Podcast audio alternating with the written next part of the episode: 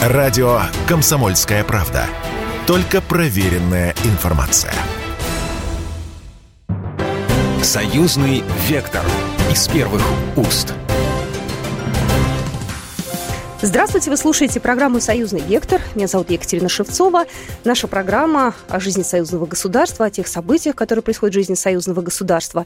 Сегодня у нас в гостях член комиссии парламентского собрания по информационной политике, член комитета Госдумы по информационной политике, информационным технологиям и связи Антон Олегович Ткачев. Здравствуйте. Здравствуйте. Рада вас, вас у нас видеть. Взаимно, первый раз тоже. Углубилась я тут э, в то, чем вы занимаетесь, да, и что вы продвигаете. Вот недавно э, вы провели автопробег помощи беженцам Донбасса, называется «Люди важнее». Вот, э, я внимательно посмотрела видео, сама не могла присутствовать. Я смотрю, там много-много молодых людей. Вот насколько вообще молодежь активно и искренне отзывалась, когда ее вот в этом мероприятии приглашали поучаствовать? В принципе, молодежь на сегодняшний день, она достаточно восприимчивы к той внешней информации, которая происходит в сетях, особенно там, если мы говорим про YouTube, Instagram, ну, то, что уже запрещено в виде меты. И я бы так... Э, они достаточно радикальны. То есть некоторые говорят в поддержку там спецоперации, клеят все буковки Z угу. и топят, а некоторые э, либо отмалчиваются, либо ну, каким-то образом отстраняются от этой ситуации, чтобы просто не попасть в неловкое положение и в какую-то критику от своих родителей, близких и так далее. Молодежь, она, в принципе, самая активная на такие движухи, где не нужно лишней бюрократии, потому что когда мы проводили пробег, все-таки мы это делали с автосообществом. Угу. Автосообщество, оно состоит из разных тоже категорий угу. водителей. Кто-то любит на «Жигулях» э, пятаки условно покрутить, да, а кто-то там э, погонять напрямую, но вот и мы немножко ребят в другое поле выводим, говорит, давайте добрые дела делать, кроме того, что вы там э, буяните, угу. и как бы с улиц надо уезжать. Ну вот, и поэтому вот это автосообщество и актив нашей партии, в принципе, у нас очень много молодых, и мы поэтому-то мы прошли, наверное, Государственную Думу, потому что мы молодежь вдохновили, показали, что они что-то решают. Угу. И таким образом вот эта вот коллаборация автосообществ и нас, она получила вот такое молодое движение, можно так сказать. И они нам и на выборах помогали. Угу. И как бы тут э, есть такое очень хорошее определение, коммунитаризм, я не знаю, слышали или не слышали. Это когда идет плотное взаимодействие конкретно с сообществами, когда ты э, учитываешь интересы сообщества как субъекта, а не отдельных лиц. И вот как раз э, в рамках вот этой нашей политики у нас получилось собрать автосообщество из четырех регионов. Обалдеть. А они вообще, ребята, вы обсуждали с ними тему политики? Они вообще э, как бы понимают вообще смысл всего происходящего? Просто одно дело, когда они идейно едут, да, все таки понимают Донбасс, помощь, спецоперация. Другое дело, когда движуха, ну, поедем. Заодно и полезное дело сделаем. Ну вот, э, знаете, как половина, да, угу. те, которые просто поехать, а вот вторая, вторая половина, она такая э, идеологического характера даже, а не больше там политического. Объясню в чем у нас э, и в партии, и в сообществе, вот как раз и хэштег, который был «Люди важнее», угу.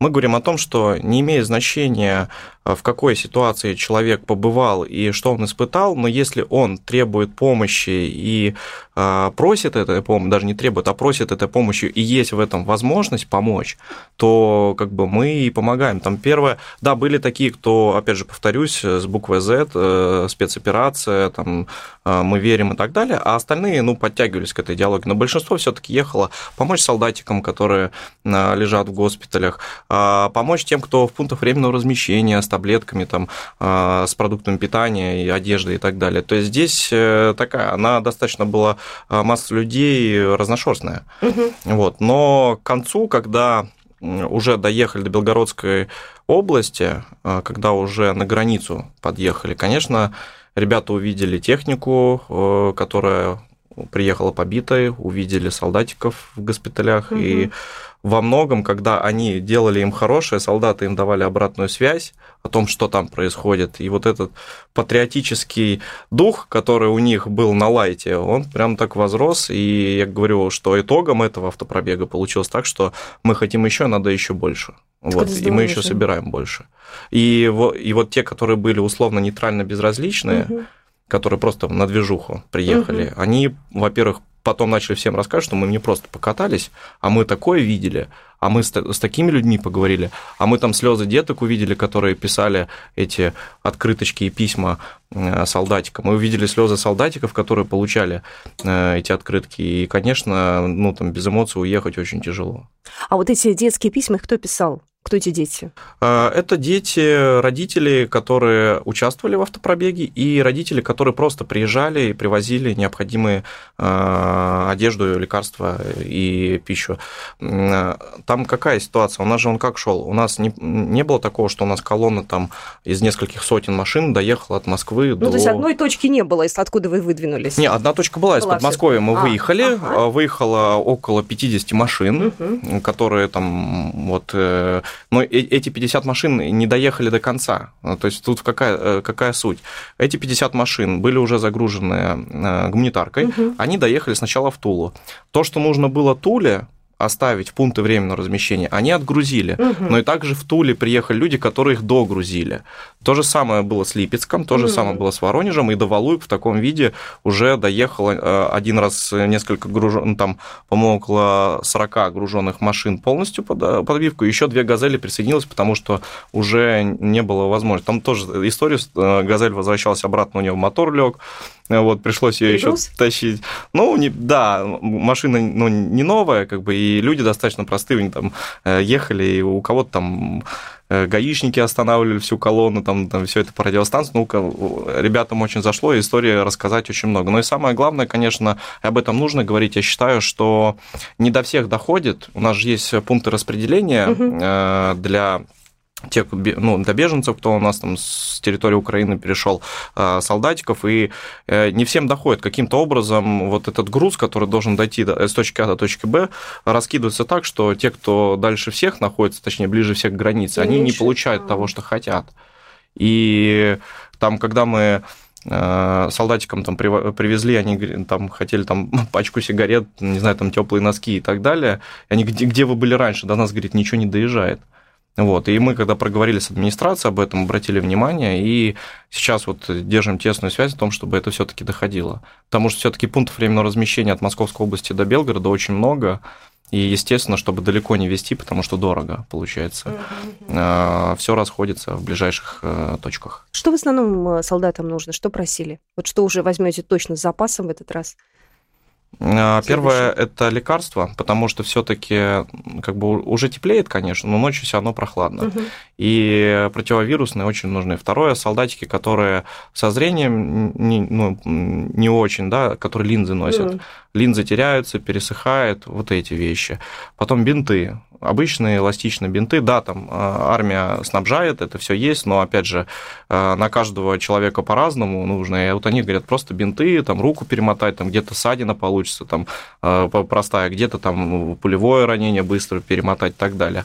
А обувь, сапоги, потому что там дороги мало, в принципе, уже после валуек и там где-то они там протыкают железками, потому что, ну, от снарядов валяется и так далее, и как бы прийти к прапорщику, потом попросить еще новые сапоги, ну, мы все помним, как в армии скажет, иди ищи новые, ну, да. да, там потерял автомат, бери э, эту палку, иди с ней стреляй. Вот поэтому они тоже стесняются и просят там вот такие вещи. Ну, сигареты, то, что я говорил, а, ну и медикаменты обезболивающие, потому что один раз э, дают там э, Э, в медсанчасти там, от ранений, но, например, зуб заболел, mm. какой-то китарол там условный, да, mm. кинуть под, под язык уже ну, неплохо, поэтому э, в основном это вот лекарства, это бинты э, и это линзы. Это вот то, что необходимо. Ну, сигарет курить плохо, ну, солдатики mm. тоже просят.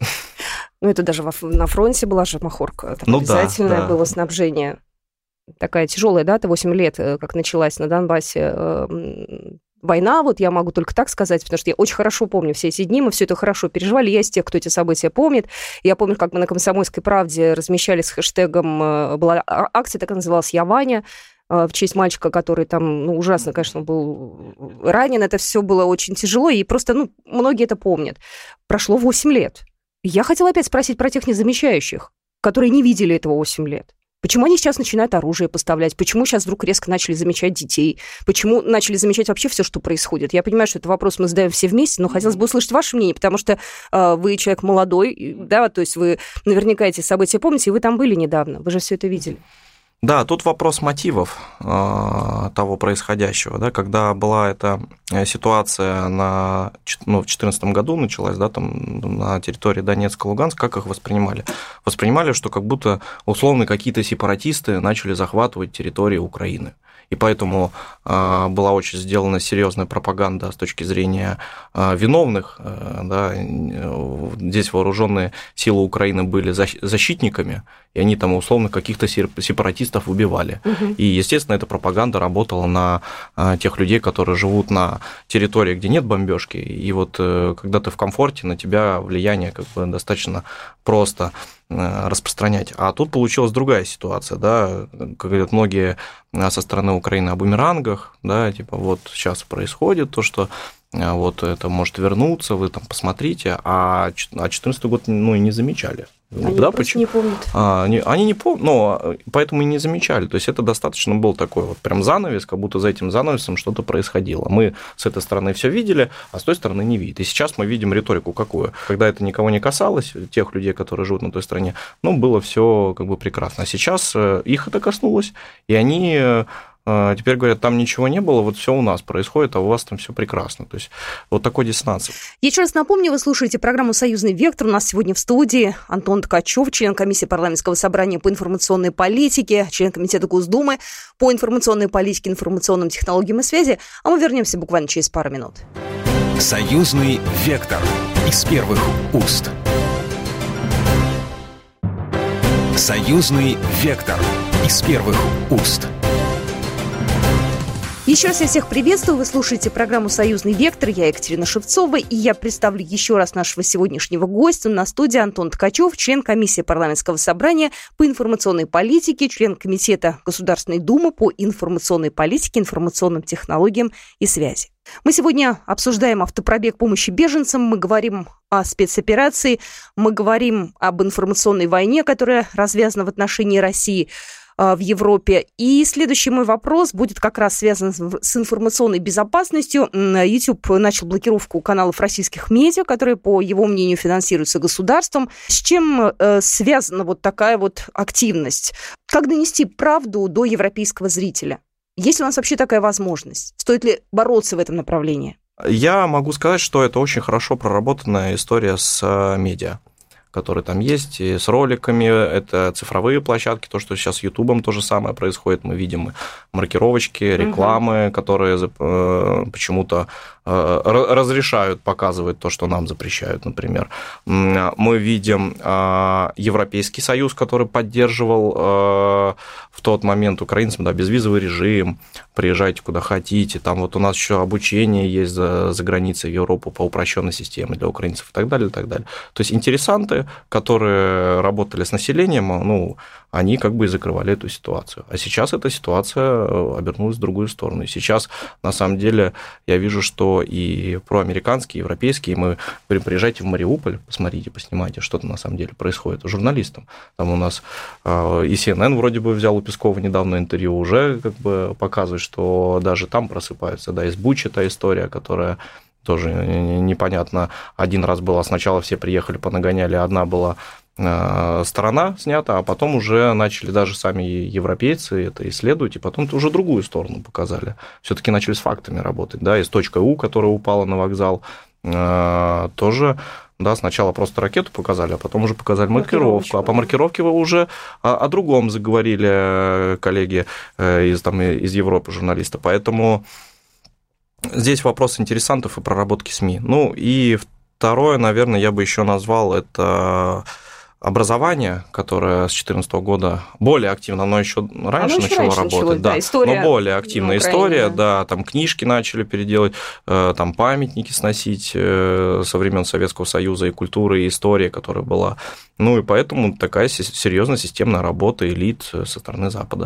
Мы здесь в чем, может быть, ошиблись, промахнулись? Где наша где наш просчет? Потому что, ну, надо для себя тоже делать выводы. Может быть, мы недостаточно громко кричали, хотя я помню, как мы требовали э, расследование падения Боинга, та самая точка У, да, когда это было тоже на Донбассе, мы тогда пытались объяснить, что это не мы, но нас наседали. Может быть, нам надо было как-то жестче это делать? Нет, э, жесткостью ни в коем случае не надо, потому что мы бы передавили ситуацию и больше, наверное, еще негатива вызвали. И реакция э, западных э, журналистов была бы еще хуже для восприятия. То есть их подготавливали в мягком медийном поле. Да? То есть, условно, о чем-то плохом или о враге можно говорить один раз в шутку, угу. один раз погружать его, например, в играх, э, искать этого врага. Угу. Да? То есть это такой нативный фон. Но вот мы нативным фоном этим не пользовались. Мы не влазили в там, суверенное на тот момент государство Украина мы не занимались вот этой э, жесткой пропагандой нашего, там, как они сейчас называют, русского мира. Кстати, о союзных СМИ тоже хотела поговорить. Вы уже в парламентском собрании а, в комиссии по информационной политике, да, и мы смотрим сейчас, как с нашими российскими СМИ, тот же самый ТЮ поступает, как блокируют наши каналы, как Думу а, заблокировал, да и вообще, собственно говоря, по никого там уже не осталось. Э, телеканал «Белрос» пока еще целиком не заблокировали, но там некоторые Предупреждение время... падает. Предупреждение, да, то есть мы где-то вот уже на грани. Пока еще, пока еще, кстати, мы, наверное, единственные из российских СМИ, которые можем показывать из таких российско-белорусских, кто, кто может все показывать. Россия 24, по-моему, тоже заблокировали. Да всех. Ну вот здесь как, как, как быть-то на самом деле? Ну вот там одноклассники и прочие варианты, но это такая чисто российская тема. Ну, первое, мое отношение к условно блокировки жесткой, оно не позитивное. То есть угу. я против того, чтобы что-то вообще запрещали, блокировали и так далее, потому что это в любом случае платформа коммуникации с большим количеством людей. А мы видим, конечно же, сейчас однополярную историю самой площадки YouTube, которая принадлежит Google. Э, и я бы здесь, ну как, э, старался бы еще, э, ну, переговорная позиция уже, понятно, потеряна в том виде, который она могла бы быть до начала там, спецоперации. Но я бы начинал постепенно ограничивать и говорить, что наши намерения серьезные. Один раз мы показали, что мы сделали с метой, да, сейчас как бы, западные товарищи не поняли, что мы можем это сделать то же самое с Ютубом. А как вы думаете, для мета это болезненно было, то, что у нас ограничения? Конечно. А для мета это болезненно с двух сторон. Первое, они ограничили сами себе ту пропаганду, которая им была бы выгодна. Угу. То есть они сами себе обрезали коммуникацию.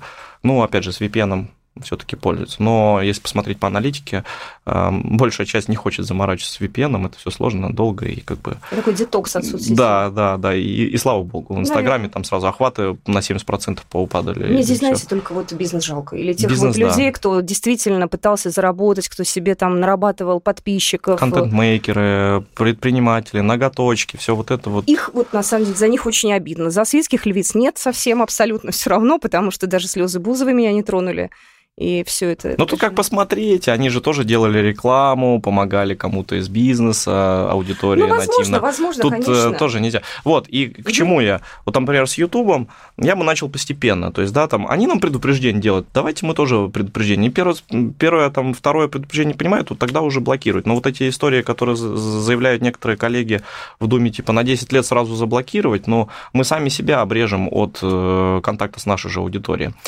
А, а у вас в Думе идут по этому поводу дискуссии? Ой, какие еще ожесточенные. И какие, как распределяется? То есть там ну, в процентном отношении кто за, кто против? Слушайте, я думаю, там около 70% э, жесткой позиции диаметральных мер. Вот. Я против всегда вот этих жестких позиций. Всегда можно, э, знаете, как в хорошем э, смысле манипулировать ситуацией и более с головой подходить к этому.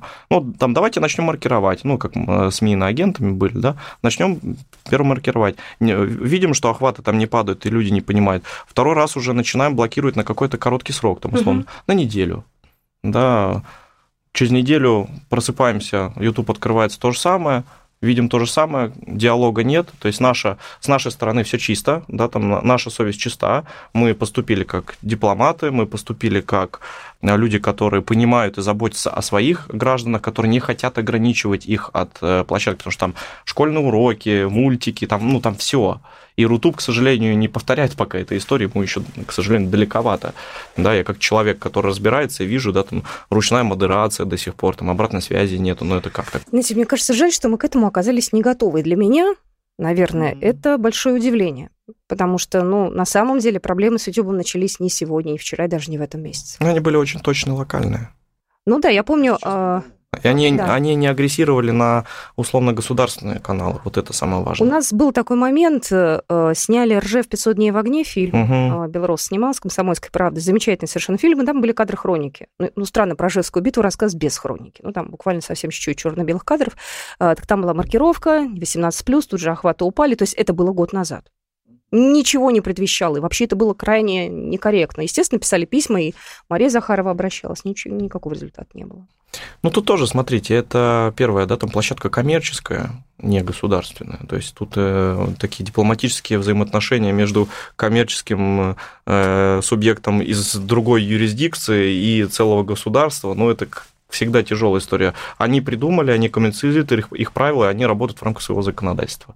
Поэтому они могли этим манипулировать. Не хотите пользоваться, не пользуйтесь. Так я к тому, что надо было быстро что-то свое делать, быстрее. Надо было бы, Быстрее, да чем это происходило. Ну, вот э, наши коллеги, э, кто разрабатывает и до сих пор на сегодняшний день Рутуб, они, видимо, ну, по, какой, по каким-то причинам этого не делали. Я, я, я не могу за них ответить, к сожалению. И мне грустно тоже, я опечален, хотя вся методология есть, разработка есть, ставьте сервера, просто да уже в конце концов скопируйте то, что сделали YouTube, да и все. А мы пытаемся придумать какой-то велосипед, который э, на квадратных колесах и на круглой раме. Ну, Я так полагаю, что этот велосипед тоже не бесплатно все разрабатывается. Не бесплатно все эти разработки идут. Конечно. А тут, знаете, тут тоже такая взаимосвязь. Если у тебя нет аудитории, у тебя нет инвестиций. А как ты собираешься развиваться без инвестиций? На государственные деньги, но тоже такая иногда история, что если что-то развивается на государственные деньги, то оно немного, ну, малоэффективно почему-то. Поэтому сейчас, как бы, как это шутка была в интернете, спасибо э, дедушке Байдену, что дал старт развитию нашей экономики и нашим площадкам. Ну да, нет худа без добра. Александр Да, Лукашенко да, да. тоже, э, буквально это было вот на днях, он был в э. Приморье. Он долго и обстоятельно говорил, что он благодарен санкциям, потому что есть такой вот у нас теперь стимул двигаться вперед, у нас выбора нет другого. Да, а у нас же, у нас же, знаете, как у нас э, такой менталитет, у нас народ сплочается, когда, к сожалению, беда. беда, плохо, да, и так далее. А западные, э, западный менталитет этой истории не понимает. Они чем больше нас давят, тем больше мы становимся сильнее. Они этого не поймут никогда, да, поэтому да. те Ну и в санкции- этом наша и сила. Слава богу. Вот сейчас. Но сейчас мы теперь поймем ценность того, что было в мирное время, да, там и э, на Украине, я надеюсь, тоже поймут вот ценность вот этой дипломатии, переговоров, э, поймут ценность э, компромисса, да, и, и дружбы народов, э, в том числе Украина, Россия, там, Беларусь, это, ну, одни люди, то есть это братья были всегда исторические. А тут вот поймут влияние, чье, какие интересы у того э, субъекта влияния на них. Я надеюсь, что это нормализуется. Как скоро, не могу сказать. Вообще не, не понимаю там с точки зрения перспектив, когда этот конфликт разрешится. Но дай бог, чтобы все это быстрее закончилось. Спасибо, что к нам пришли. Мы с вами обязательно будем связь держать. Еще раз я хочу представить нашего гостя. Антон Ткачев сегодня был в студии, член комиссии парламентского собрания по информационной политике, член комитета Госдумы по информационной политике информационным технологиям и связи. Спасибо большое. Спасибо вам большое за приглашение. Программа произведена по заказу телерадиовещательной организации Союзного государства. Союзный вектор из первых уст.